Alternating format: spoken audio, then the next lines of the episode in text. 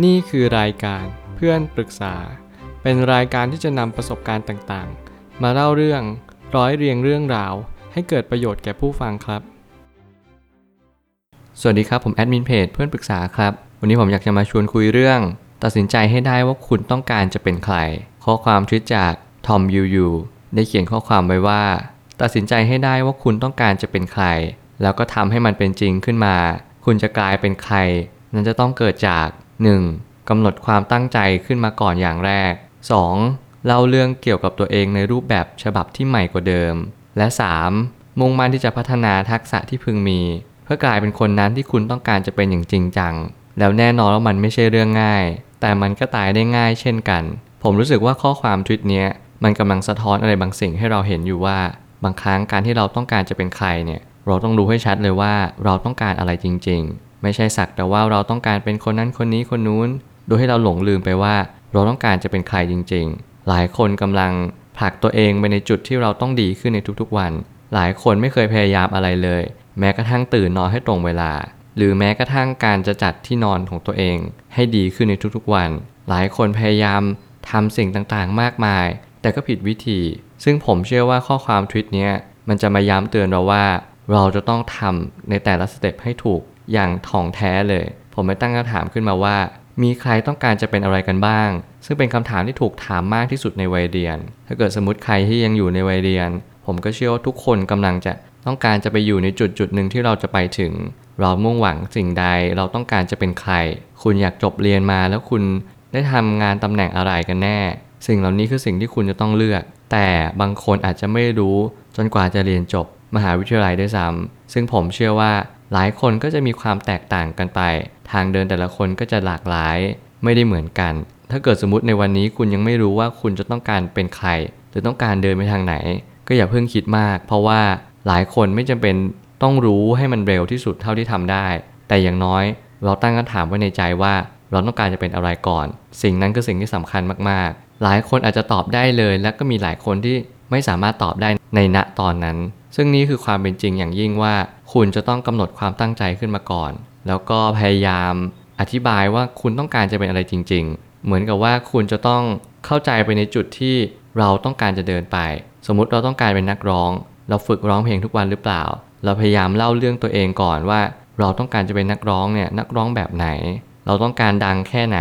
เราต้องการที่จะให้โลกรับรู้เนี่ยในแง่มุมแรของเรา เราพยายามพัฒนาตัวเองให้ออกมาได้มากที่สุดเท่าที่ทำได้ และเราก็พยายามพัฒนาตัวเอง เป็นข้อที่สำคัญที่สุดแล้วก็เป็นข้อที่เราจะย้ำตัวเองว่าเราต้องการจะไปจุดนั้นจริง ๆ เลือกทางเดินให้จงได้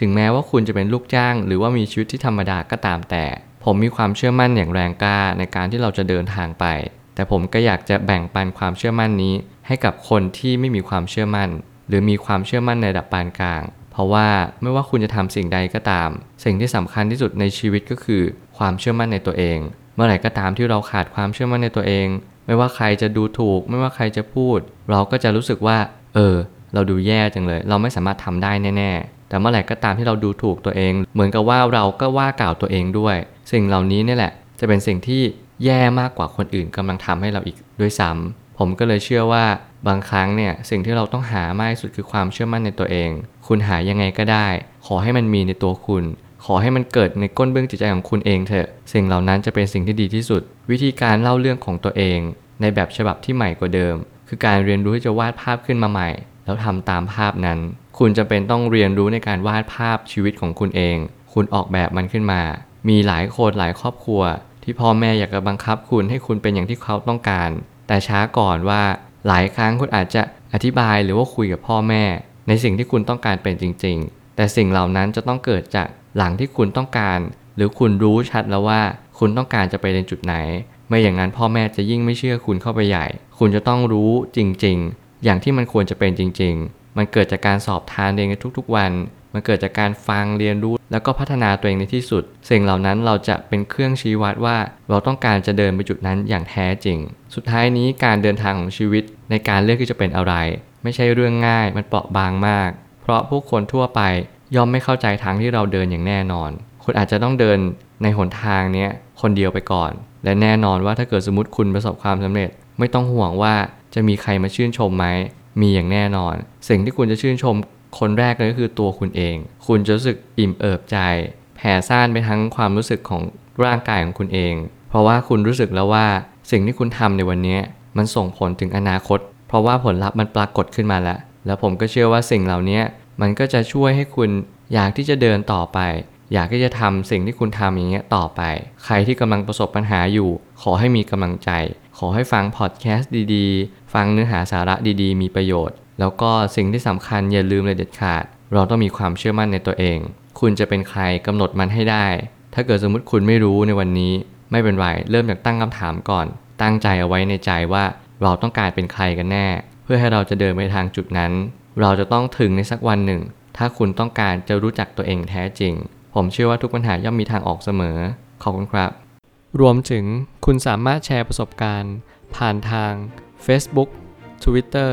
และ YouTube และอย่าลืมติด Hashtag เพื่อนปรึกษาหรือ f r ร e n d Talk ด้วยนะครับ